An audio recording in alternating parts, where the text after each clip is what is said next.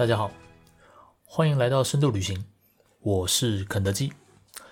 前面听到的是王菲唱的《约定》，在这个男女主角爱的正浓烈的时候，彼此呢给了对方一些承诺，他们相约了一些事情。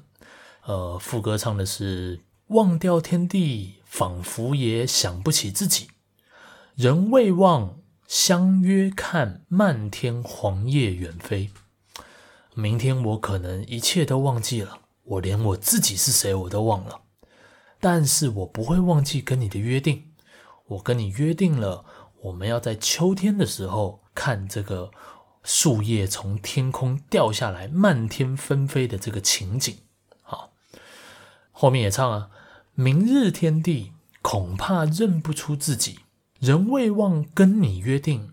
假如没有死，只要我们还活着。我就不会忘记跟你有过这个约定。最后两句，就算你壮阔胸膛不敌天气，两鬓斑白都可认得你。不敌天气，这天气指的除了是这个天空的天气之外，当然也指这个整个大自然嘛，对不对？一些天灾啊，呃，一些人的健康啊，这种东西，就算。我们的身躯不敌天气，就算你已经老了，头发都白了，我还是会记得我跟你的约定。好，呃，从这边就可以看到，男女主角他们的约定其实是建立在这个死亡上面的。假如没有死的话，我就会信守跟你的承诺。或者我们也可以反过来说，就是因为我们总有一天会死。所以我们要进行这个约定。这个海德格不是讲过一句话说，人是向死而生吗？对不对？呃，死亡不是我们生命当中的终点，它不是最后的那个点，不只是这样，它其实是伴随在我们每一个行动跟每一个决定上的一个点。你不是你今天做了一堆的行动，然后最后你死了。你是因为知道你会死，所以你去做这些决定。生命当中的所有价值的排序，你为什么选择做这件事而没做那件事？你为什么选择去看这个人而没去看另外一个人？这些都来自于你知道自己会死，对吧？我记得之前不知道从哪里看过一句话，说什么：你如果知道你会怎么死，你就会知道。你要怎么活？呃，如果你知道你三年后可能会在一场意外当中过世，啊，或者二十年后你会自然的死亡，啊，你知道你的结局是什么，你就知道你现在要怎么生活。那其实从海德格的观点来看，这件事也没那么复杂。你不用知道你会怎么死，你也知道你总有一天会死嘛，对不对？所以。死亡这件事情就决定了你所有的向度嘛。好，我记得我之前跟关金刚聊天，有讲到一件事嘛。关金刚啊，就郑中基啊，郑中基是一个极度害怕死亡的人，或者反过来说，他是一个很想要拥有永生的人。这个我们可以仔细再想一下，郑中基想要的永生，其实是他自己的永生。也就是说，这个世界的人都没有永生，只有他有。啊，因为如果这个世界所有人都不会死的话，我们想象一下这个状况，这个世界会变成什么样子，对不对？呃，我能够想到的就是，大部分人类的所有的发明都是为了节省时间才出现的嘛。比如说搭飞机啊、高铁啊、电脑啊，都只是为了让你能够很迅速的得到资讯。或是很迅速的移动，对不对？那这件事情来自于，因为我们知道我们就快要死了，对不对？我们当然不要浪费时间在这一些事情上面嘛。如果我今天不会死的话，我从台北到纽约，我可以自己划一艘小船过去，花十年才到也没关系，反正我不会死，对不对？就变成我根本不用去排说我要先做什么事，再做什么事，反正我就慢慢的做这些事情，我总有一天都会做完，反正我有无限的时间，对不对？所以，如果今天这个世界所有人都不会死，我觉得这个世界基本上会处于一个停滞的状态，没有人再需要去做任何的行动，所有的行动基本上都不被赋予任何的重要性，对不对？比如说，爱因斯坦想出一个相对论，哦，爱因斯坦在他短短的这个生命的时间里面就可以想出一道相对论。那如果我今天拥有无限的时间，我可能花一百年，我也可以想出相对论，对不对？那相对论这件事情还很重要吗？人类的进步还很重要吗？也可能就不重要了。好，所以我想到死亡这件事情，在我小时候其实算是某种禁忌啊。呃，大人都会说，哎，小孩子不可以随便把死挂在嘴边，对不对？这死亡是一件不吉利的事情。讲说一个什么，哦，痛死了，哎，我妈就会说，你说什么？你掌嘴，就是讲不吉利，哦，就变成说死这个概念，长期以来在我的生命当中，它是属于一个被压抑的东西，像我之前讲的拉缸的理论一样。有一种真实在那里，这个真实是你极力在避免去遭遇到它。死亡对我来说就是这样子的一个东西，好，所以我今天要勇敢的跨出这一步，今天要来让这个被压抑的东西强势回归一下，今天来大谈死亡。呃，那死亡这件事情从何说起呢？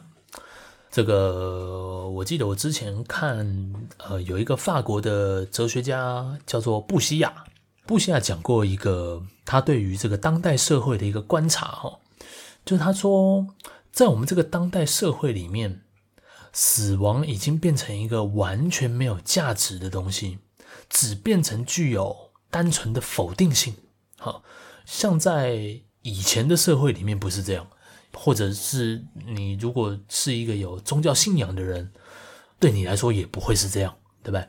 在以前的社会里面，大部分人的共识是有一个死后的世界在那边嘛，在你过世之后的那个世界，可能比这一个世界要来得好，或来得更坏都有可能，对不对？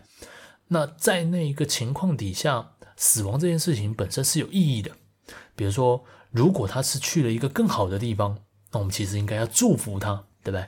因为他有回归上帝的怀抱，或者进入西方极乐世界，对不对？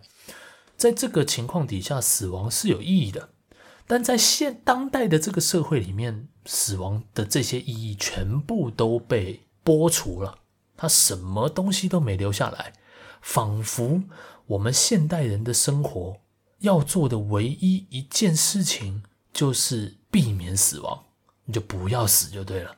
你活着要干嘛？不知道，无所谓，反正我不要死，对不对？呃，我们的所有健康的维持啊，饮食的这个调整啊，你的每次定期做健康检查，这些东西全部都只是为了你要活下来。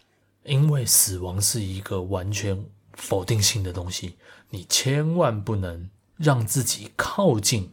那一个状况，好，这个观察很有意思啊。这个观察跟呃傅柯在晚期提到的一个理论也很有关系。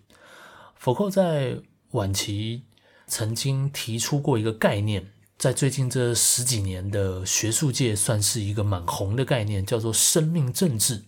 好，那他说什么呢？他就是说，傅柯去研究历史的时候。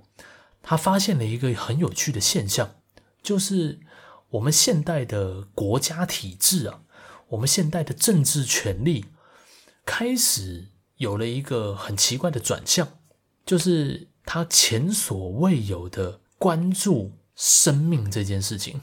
所谓的生命，就是人要活着这件事情。好，在以前的国家体制里面，这件事情并没有那么受到关注。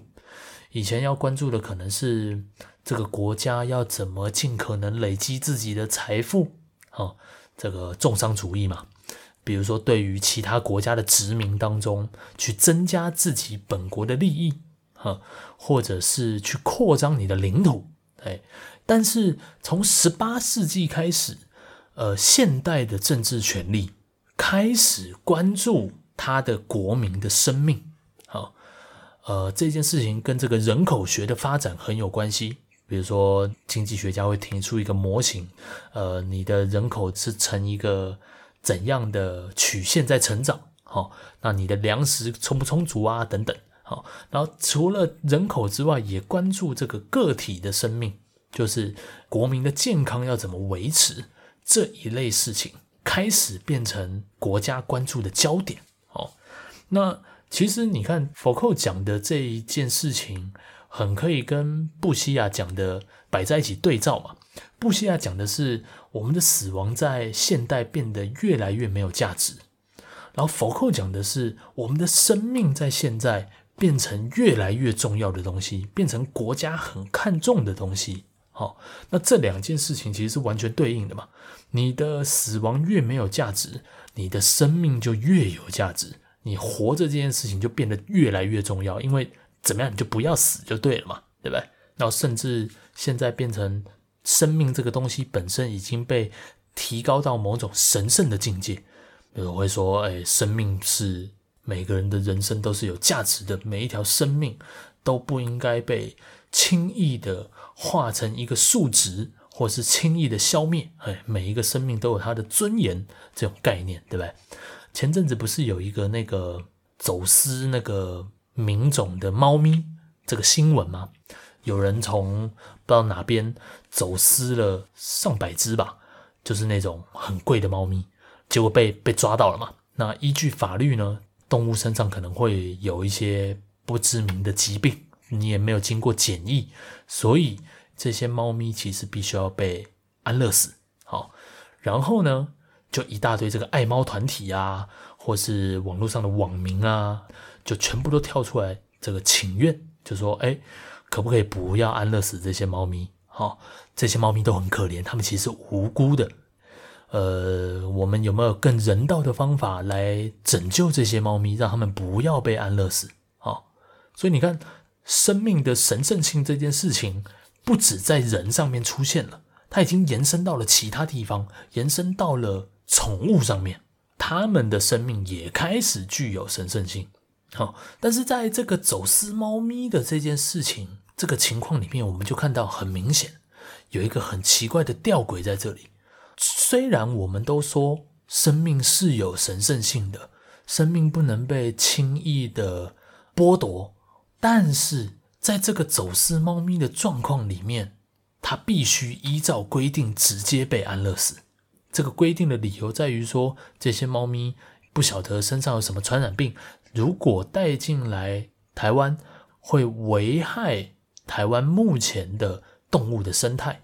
好，所以乍看之下，每一种生命、每一条生命都是神圣的。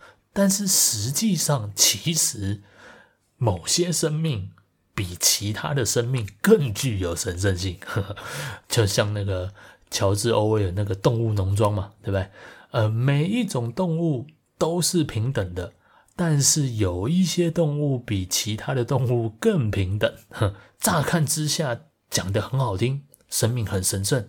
其实，在这个生命神圣性的前提底下，很多生命可以被无情的摧毁。好，这个吊诡到底是怎么回事呢？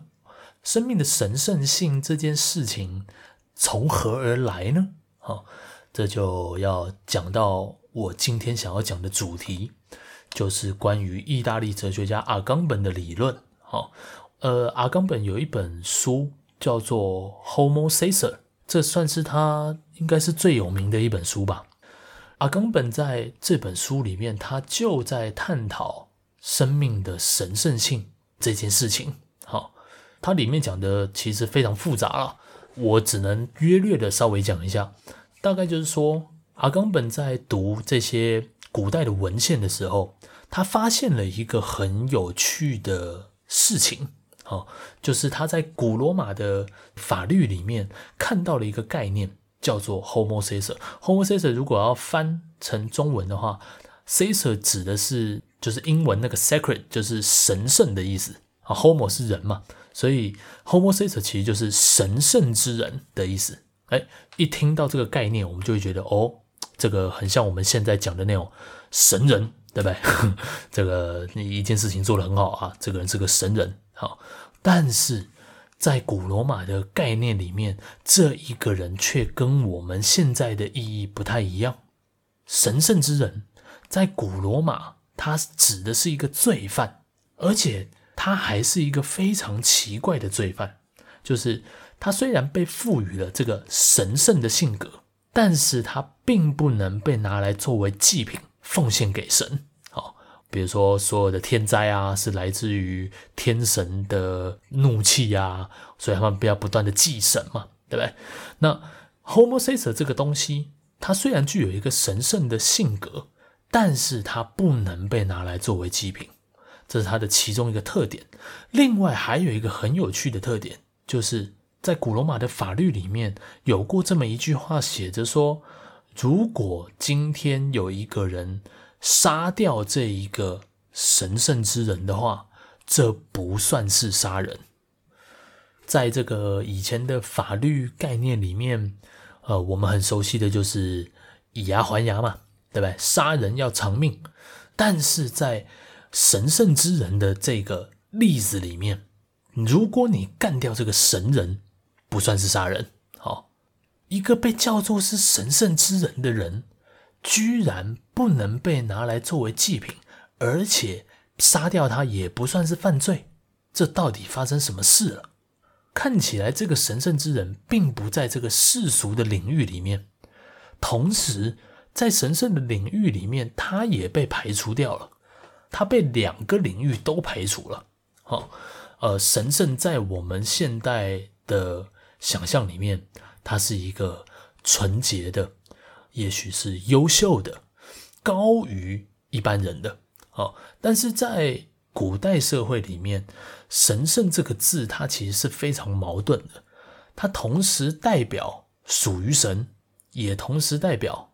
这个人有罪，所以阿冈本就说，在那一个时代里面，如果你说一句话说“但愿这个人神圣”，这句话其实完全不是一句祝福，而是一句诅咒啊！因为就等于你说他是一个罪人，而且这个罪人还被剔除在所有的领域之外，他既不是人类，也不是神，他被剥除了所有的性质，只剩下一个性质在他身上。就是他可以被干掉，啊，他可以被你杀掉，而不算是杀人。好，所以回来看我们现在的神圣，那就很有趣了。如果我们现在主张所有人的生命都是神圣的，在古代罗马人的眼中，这个意思是所有人都是可以被干掉的。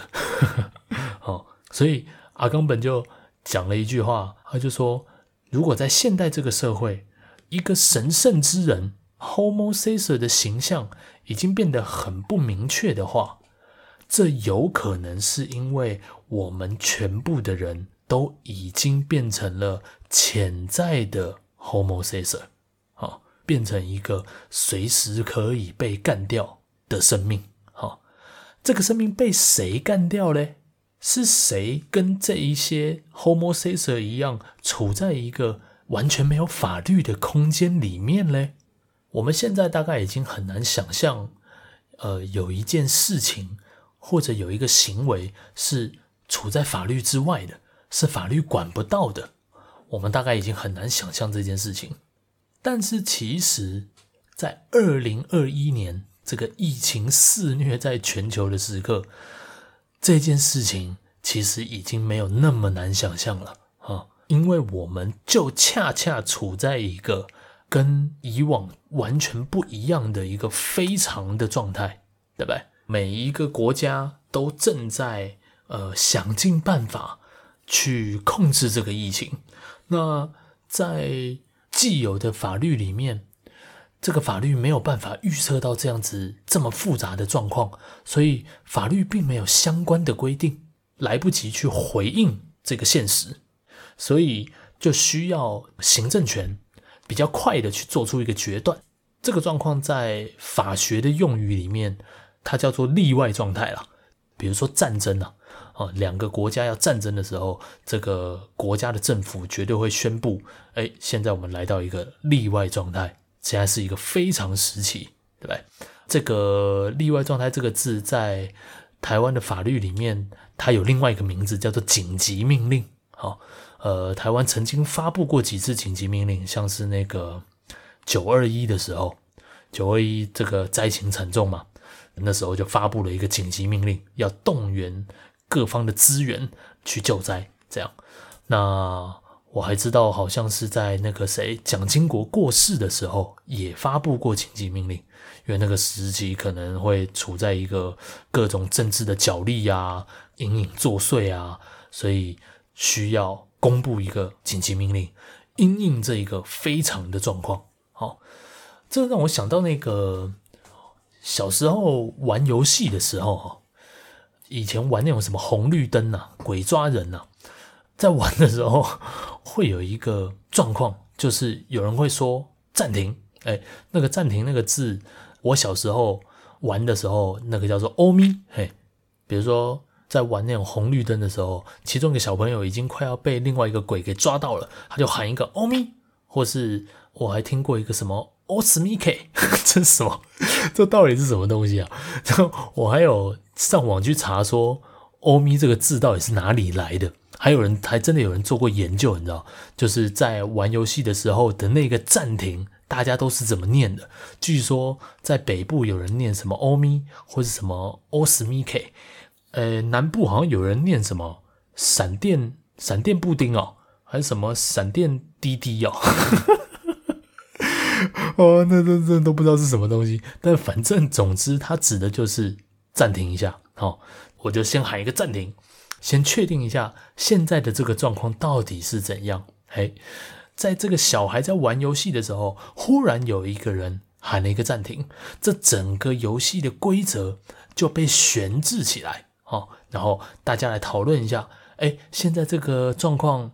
我是应该怎么办？现在这个状况，鬼可以怎么样吗？好，要确认一些呃细节，然后这个游戏再继续。哎，这一个欧咪，这个暂停就很像我刚刚前面在讲的这个紧急命令。好，在一个情况危急的时候，行政权或者拥有主权的人，他可以宣布说，现在是一个非常时期，在非常时期的状况里面。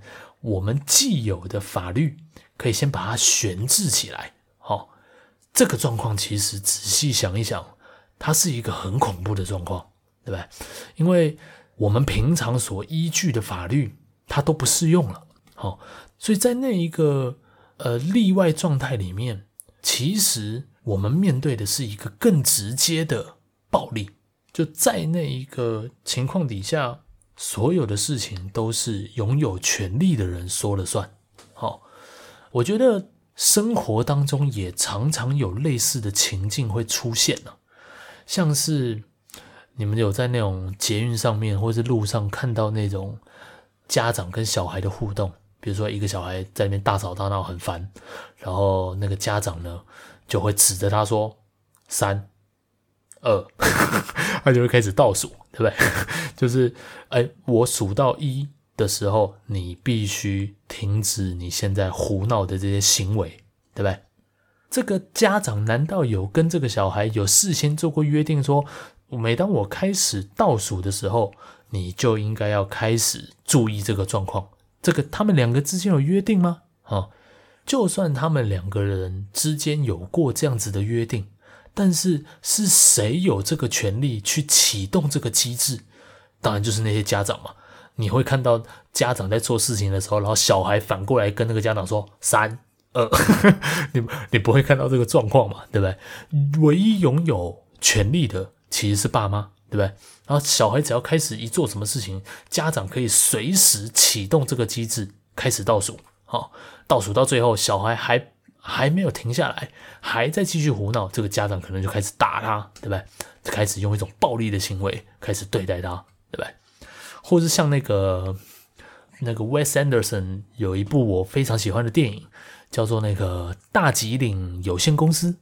里面有很多大明星有演啊，这个欧文威尔森啊，然后那个谁演演战地情人的那个也有演。那里面讲的是一个三兄弟的故事啊，那部片很好看，会推荐各位去看。那欧文威尔森他是三兄弟里面的大哥，然后这个大哥呢是一个非常烦的大哥，哦，就是乍看之下非常倾听其他两个兄弟的意见，装作一副对自己兄弟都很好的样子，但他其实都在做一些非常专断的决定。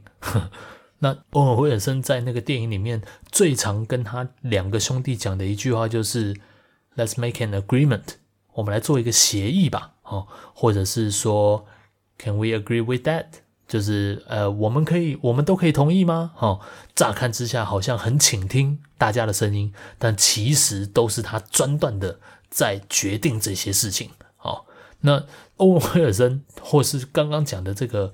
在小孩面前倒数的爸妈，这些人其实就很像那一个发布紧急命令的拥有政治权力的人，对不对？他来决定什么时候法律可以用，什么时候法律不能用。哦，所以这一个主权者，他其实并不被法律给约束。这个是以前一个非常有名的政治哲学家谈过的一个概念。好，这个主权者其实是外于法律的。你看，我刚刚最前面讲的是那些神圣人呐、啊，阿冈本讲的那些神圣之人，他们是外于法律的嘛，对不对？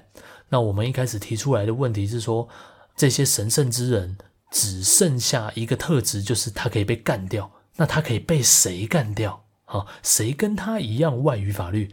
就是这一些政治主权者，他们其实也有外于法律的特质，所以那一些神神圣之人，就是等着被这些主权者给干掉的生命。好，阿冈本讲的整套理论大概就是这样，就是说，只要一旦这个规则被悬置起来的时候，人就会进入一种暴露在。完全的暴力底下的这个情况，我就想到前几年我爷爷过世，好，然后我一直都觉得这个整个葬礼的过程啊，呃，比如说民间的那种葬礼，不是要什么做七吗？然后做七要连做七个七，对不对？然后接下来还有什么百日，然后还有什么对尼，就是。过如果过了一年了，过了一年之后，你还要有一个祭祀的仪式，然后三年还要有一个祭祀的仪式。我爷爷那时候过世的时候，我们家就是经历了这一次又一次的仪式，然后他等于算是要至少三年，我爷爷才算是进入到这个祖先的行列当中。好，他有点像是他在这一整个过程里面。慢慢脱去他世俗的性格，渐渐的走入一个神圣的领域里面。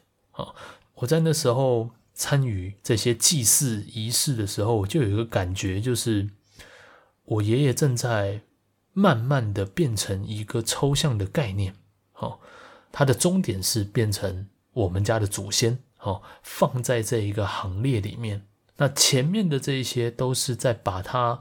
在世俗当中的事情，或是我们所记得的事情，这些东西它要慢慢的消掉，慢慢的脱去它这些世俗的特性。哈，所以在从我爷爷过世到他正式的进入祖先行列当中的这一整段时间，哈，我的经验是三年，这整个三年。呃，他就像那些最前面讲的那些神圣之人一样，他处在一个两个领域都不是的空间里面，因为这一整个祭祀的仪式还在进行啊，在这三年当中，在举行这些仪式的过程里面，呃，我们这些要进行仪式的这些人，其实就是几乎完全在遵从着那些呃法师。呃，葬仪社人员他们的建议，哦，他们对我们拥有一个权利，他可以告诉你说，在头七的时候你要怎样，必须要准备什么东西，然后接下来下一个期的时候你要怎么样，谁必须要来，然后要带什么东西，嘿，他有完全的决定权。好，我们在这个情况里面就完全的听从这些命令。好，在过程当中，其实我常常觉得有很多东西有点不太合理啊，像是比如说关于这个做期的这个习俗啊，啊，做期其实不同的宗教信仰有不同的解释，就是道教的话，它好像据说是这个死者会。每七天，他要受一次审判，然后所以活着的人呢，就要在他受审判的这个时候，要赶快念经，然后把这个功德回向给这个死者，这样。或是在佛教的时候，佛教不是不是这样讲，佛教是呃每七天这个死者的灵魂会回来一次。哦，你看这这两个情境就不太一样嘛。哦，但是在实际上进行仪式的时候。我们到底是在相信哪一种？我其实根本不晓得啊！我完全是听从着葬仪社人员给我的指令啊！我其实不那么相信，但是我会照着做啊！因为我处在一个，我就像那些神圣之人一样，处在一个什么都不是的，处在一个例外状态里面啊！这个阿冈本他要说例外状态的时候，他其实真正要讲的。就是那些集中营里面的犹太人，好，这个纳粹政权，希特勒的纳粹政权，他就是用这一种方式，他就是宣布紧急命令，宣布德国进入一个例外状态，去建构出集中营这个东西。好，在这个集中营里面呢，因为法律已经被悬置起来了，所以所有的犹太人。他们已经不再具有任何法律上面的人格，它变成一个很奇怪的东西。哈，阿冈本就特别有提醒啊，集中营的状况之所以会发生，很重要的一个理由就在于那些在集中营里面的犹太人，他们其实并没有被当作是人类。好，你们看过那个？昆汀有一部很有名的电影叫《恶棍特工》，哈，《恶棍特工》的第一段戏是一段非常精彩的戏，就是在讲一个纳粹军官到了一个农夫的家里去，然后这个农夫呢，他自己在这个房子里面窝藏了一些犹太人，哦，他的背景是在法国啊，这样，那这个纳粹军官呢，就到这个农夫的家里要去找那些犹太人，这样。那他就讲了一个，呃，我觉得非常恐怖的故事啊。哦，他就说，呃，如果用动物来做对比的话呢，那这个德国人大概就算是老鹰啊。哦，那犹太人呢，他用老鼠来比喻，犹太人应该就像老鼠一样。哦，然后他就说，今天有一个老鼠从你家门前走过去，你会不会不爽？你会不会打他？然后这个农夫就说会。我会打他，然后他就说：“你为什么打他呢？”农夫就说：“呃，因为我觉得他有可能会带来一些传染病，他身上可能有一些肮脏的东西。”这个纳粹军官就说：“诶，这个确实是有道理。呃，老鼠也确实造成过一些瘟疫，但这些都是很久以前的事情了。啊，而且另外，如果我今天告诉你，松鼠。”松鼠身上也有传染病，但一只松鼠从你面前走过去的时候，你会不会想要把它干掉？这个农夫就说：“可能不会。”那为什么明明老鼠跟松鼠都是不卫生的东西，但是我们对于老鼠的厌恶总是大过松鼠呢？哈，这个纳粹军官就这样问了这样一个问题，那给出来的答案就是老鼠。就是老鼠，老鼠就是那么恶心。好，犹太人在德国人眼中看起来就是这样。好，你再怎么改变对他的看法，你再怎么跟他说这个没有卫生的问题，再怎么给出理由，都不会改变犹太人是肮脏的东西，犹太人是病毒。好，所以在这个集中营里面，纳粹就是借由把法律悬置起来，让这些犹太人面临前所未有的暴力啊！所以这件事情其实很悲惨啊。呃，在世界的历史里面，人民是一步一步的在争取自己的权利嘛，对不对？但是每一次在争取平等权的同时，每一次在争取自己的权利要被写进法律的同时，它却带来一个反效果，就是当你的权利能够被写进法律里面，然后主权者宣布悬置这个法律的时候，你就越来越变成一个没有内容的东西。每一个人在那一个情境里面都变成了可以随时被干掉的神圣人。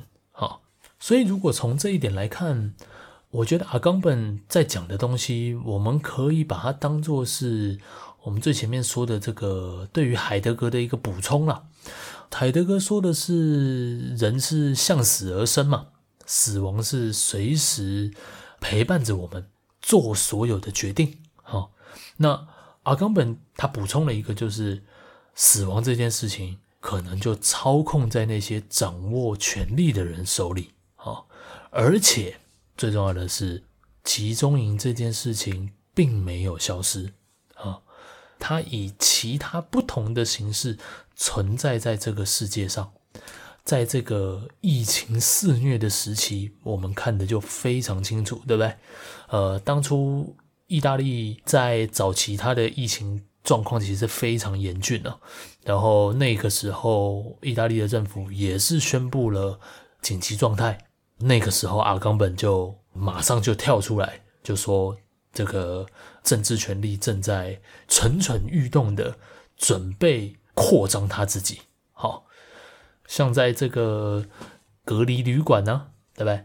简易旅馆呢，哦，在那一些简易旅馆里面住在那里面的人，他们处在什么状态里面？哦，他们其实就很像前面提到的那一些走私的猫咪一样，他某种程度上。呃，是会对这个社会带来一些风险的人，必须先把他隔离在某个地方，确定他都没有问题了，你才可以进到我们的这个社会里面。现在每一个国家都在做这件事情嘛，对不对？像最近那个不是什么长荣机师出事情吗？啊，长荣机师一出事情，我就看到一堆这个媒体，我看到那个张雅琴在那边狂骂。狂屌那些机师们，就说：“哎，你们怎么？你们你们到底在开什么玩笑啊？这个 Delta 病毒有多可怕？你知不知道什么的？哎，你看，在张雅琴的眼中，长荣机师的角色，长荣机师的面貌，是不是就有一点像是纳粹军官眼里的那些犹太人呢？呵呵，对？那个时候在，在呃去年疫情刚爆发的时候。”台湾的疫情一开始控制的蛮好的嘛，然后国外的疫情都在爆嘛，然后那个时候美国啊、英国啊全部都在爆。那时候我跟我妈走在路上，然后看到外国人，我妈都闪得远远的，而且我妈还甚至有点生气，和我讲说：“为什么会有外国人？” 哦，就是人家，人家可能一直都待在台湾，好吗？人家又不一定从国外回来的，而且就算是人家从国外回来了。他也可能已经也隔离完了啊，对不对？他走在路上有什么不对，对不对？那我妈那时候，你看，在那一个非常状况里面，大部分的人对于这些外来者，对于这些有可能会为自己的健康带来危害的人，大家都非常的提防啊，然后把他们视为一个他者在看待，对不对？所以，呃，阿冈本要讲的就是集中营这个东西。在现在并不是不存在，而是它以很多种不同的形式存在。啊，像比如说，呃，有一些那种无国籍人士啊，或是那种难民啊，他们可能被聚集，先聚集在某一个地方。啊，在他们被赋予任何身份之前，他们所待的那个地方，其实就很像那时候的纳粹集中营，只是里面没有任何的暴力行为而已。啊，像那个。我想起来，那个柯文哲，我记得我看过他一个讲座，他就在讲他做那个叶克膜的事情。呃，柯文哲那时候就问过一句话，他就说：“呃，如果要问我什么叫做死亡，我要反过来问，怎样才算活着？啊，被叶克膜这个技术给维持着生命的那一些人，你很难再说他具有什么意识，他甚至也没办法行动。哈，你可以这样说，他们不太像个人，他们的生命就处在那一个既不是活着，也不是死亡的那一个境界里面。呵，像这跟那个薛丁格的猫那个既死又活那个不太一样哦。用叶克膜的人是，你很难定义这样到底算不算活着？好，那在阿冈本的眼里，这也算是一个神圣之人，他被剔除在所有领域之外，本身所具有的内容已经完全被剥夺。这就是我们当代的生命政治的处境！当然，也有也是有很多学者在批评阿冈本了。就在说这个看法其实太过激进了，这一些事情其实并没有那么严重。呃，无论如何都不会发展成像是纳粹时期的那个样子。好，但是我觉得阿冈本无论如何，他真正要做的其实是在提醒我们，对于权力你要随时提防啊，因为可能就在各种小小的举动里面。这些政治权力不断的在扩张他自己的力量，就像那个时候那个 SARS 时期，就有一套法令，就是那个什么传染病防治法嘛。那个时候里面就有一些规定，就是这个主管机关可以去隔离这些可能已经染疫的这些人，他可以限制他们的自由，这样。然后后来就有人去请大法官解释。看这条法令是不是违宪，因为它看起来就是主管机关可以任意的呃限制他们的人身自由权。哦，那那个时候大法官提出来的解释里面，就有好几个大法官在说，这样子的规定其实已经违宪了。好，那那些大法官讲的说法都跟阿冈本差不多。他们都在讲说，呃，就算你有什么补偿的措施，就算你可以怎样可以怎样，但是你的这个举动就是在扩张行政权，好，然后所以像这一次这个现在的这个 COVID-19 这个疫情，指挥中心不是颁布了一个什么防治纾困条例吗？那时候我就看到了。一堆的这个法学家们，哎，都在骂其中一条法律——纾困条例的第七条吧。第七条里面就有一句很吊诡的话，就说：“指挥中心为控制疫情需要，得实施必要的应变处置措施。”哎，就这样简简单单的短短的一句话，哎，什么是必要啊？对不对？完全没讲。指挥中心认为是必要，就是必要。哦，那这个权力会不会太大了一点？这个状况其实就已经接近一个霸王条款。好，那这个其实就是政治权力正在扩张他自己，对不对？所以回到我们一开始的主题了，呃，生命的神圣性到底是怎么来的？为什么在现代明明大家都这么强调生命的神圣性的情况底下，却仍然有那么多无视生命神圣性的举动一直在发生呢？好，这个状况的阿冈本跟傅科提供了我们的一些观看的角度啊。那我前面不是放那个片头曲，不是放了王菲的《约定》吗？呃，《约定》这个歌哈，有一个非常有趣的故事。就约定这首歌是林夕写的嘛？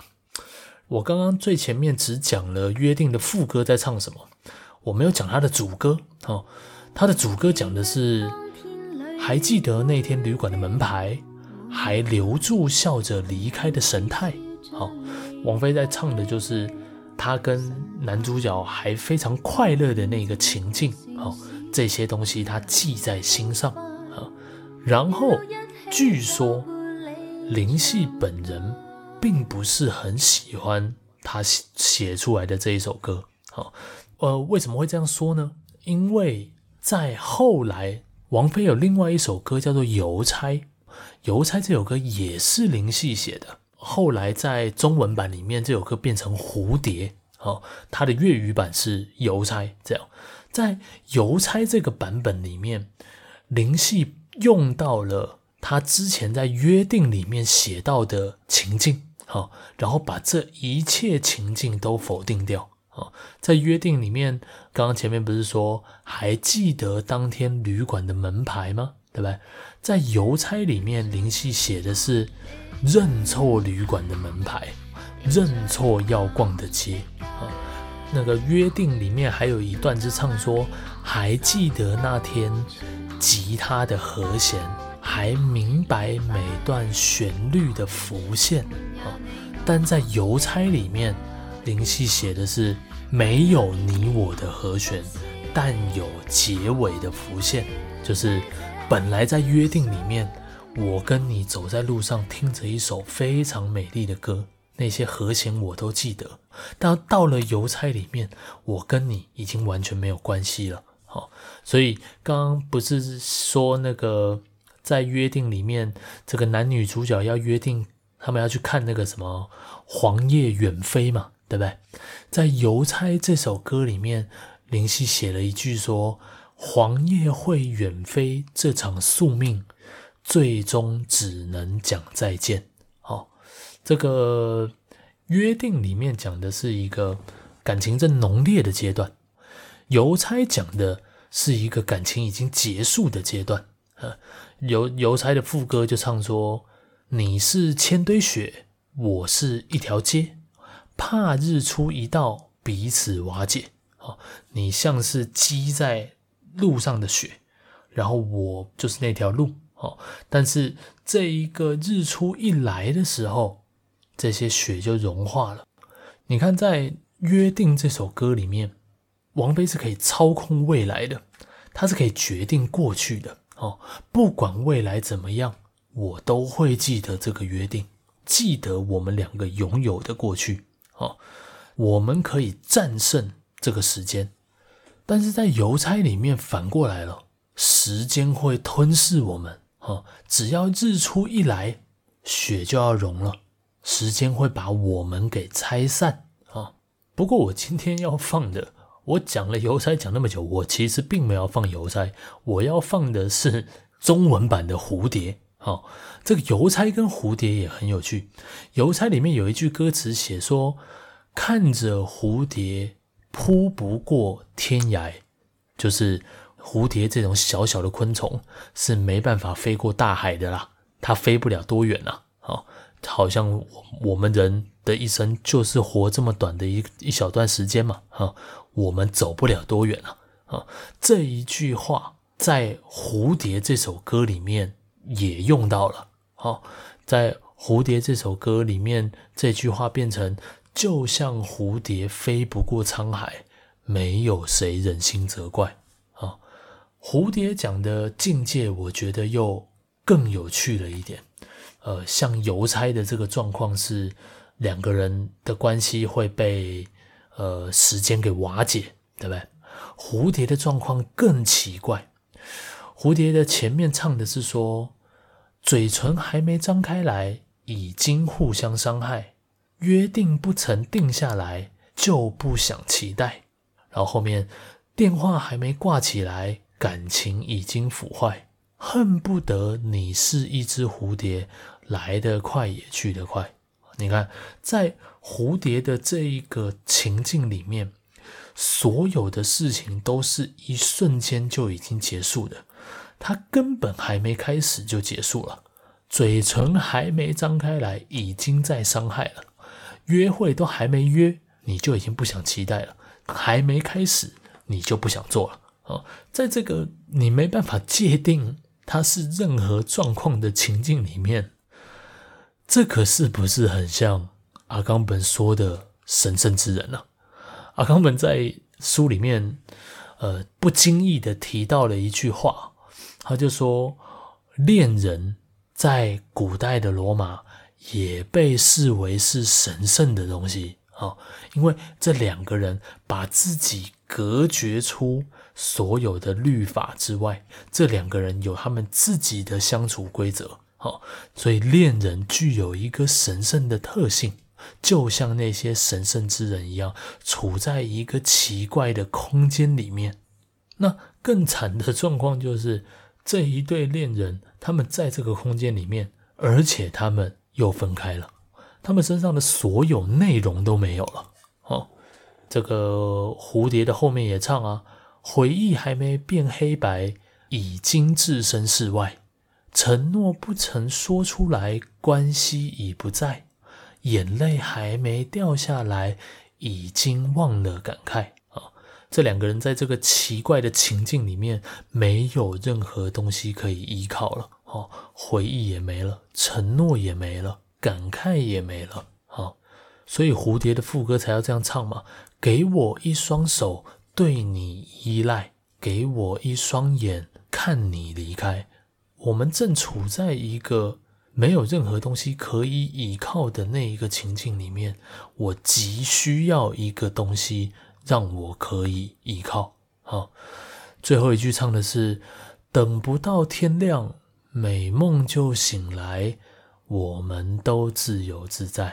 这句很有意思啊，他从一场美梦中醒来，然后他说“我们都自由自在”，也就是说。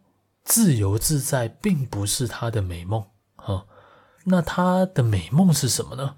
就是前面讲的那个，他处在一个呃什么东西都没办法界定的空间里面，他需要一个可以依靠的东西，这个才是他的美梦。然后他醒过来的时候，他要面对的那个现实是一个自由自在的现实，而那个自由自在的现实。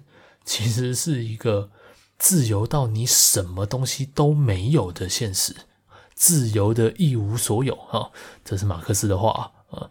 呃，在那一个自由的情境里面，你轻飘飘的飞了起来，身上失去所有存在的向度，嗯、一切所有重要性的排序，你的任何选择，你所钟爱的每一个人。都不存在，你进入一个完全自由的情境里面，这个是你醒来之后在面对的现实啊。我们把这件事情跟我们今天讲的这个生命具有神圣性的这个辩证，把它组合在一起的话，你看在灵犀的约定里面，男女主角自认是可以克服时间的，他们不会被时间给掌握啊。然后到了邮差的这个状况里面，这男女主角认清他们是终将被时间给征服的，终将被时间给瓦解的啊！直到最后的蝴蝶，灵犀已经认清到所有的生命其实放在一个宏观的格局里面看，它都只是一刹那而已，它都只是短短的一个片刻而已，生命并没有多神圣。生命就像一只飞不过沧海的蝴蝶啊，它有它的界限。我们是在这一个小小的、短暂的片刻里面进行所有的选择，去决定做出什么样的行动啊。而且在最后，我们终将是一个自由自在的状态，没有任何人可以依靠，孤单的结束我们的生命。嗯。这个就是灵犀在这三首歌里面展现出来他自己思考的境界啊，所以就这样吧。关于神圣的生命，关于死亡这件事情，人的生命到底具有什么意义？嗯，这些大概就是我能够想到的事情啊。那就录到这边吧。我祝各位都能够好好活着。好的，那感谢收听本集的节目。我们接下来就来听一下王菲的这首《蝴蝶》。我是肯德基，我们下次见。给我一双手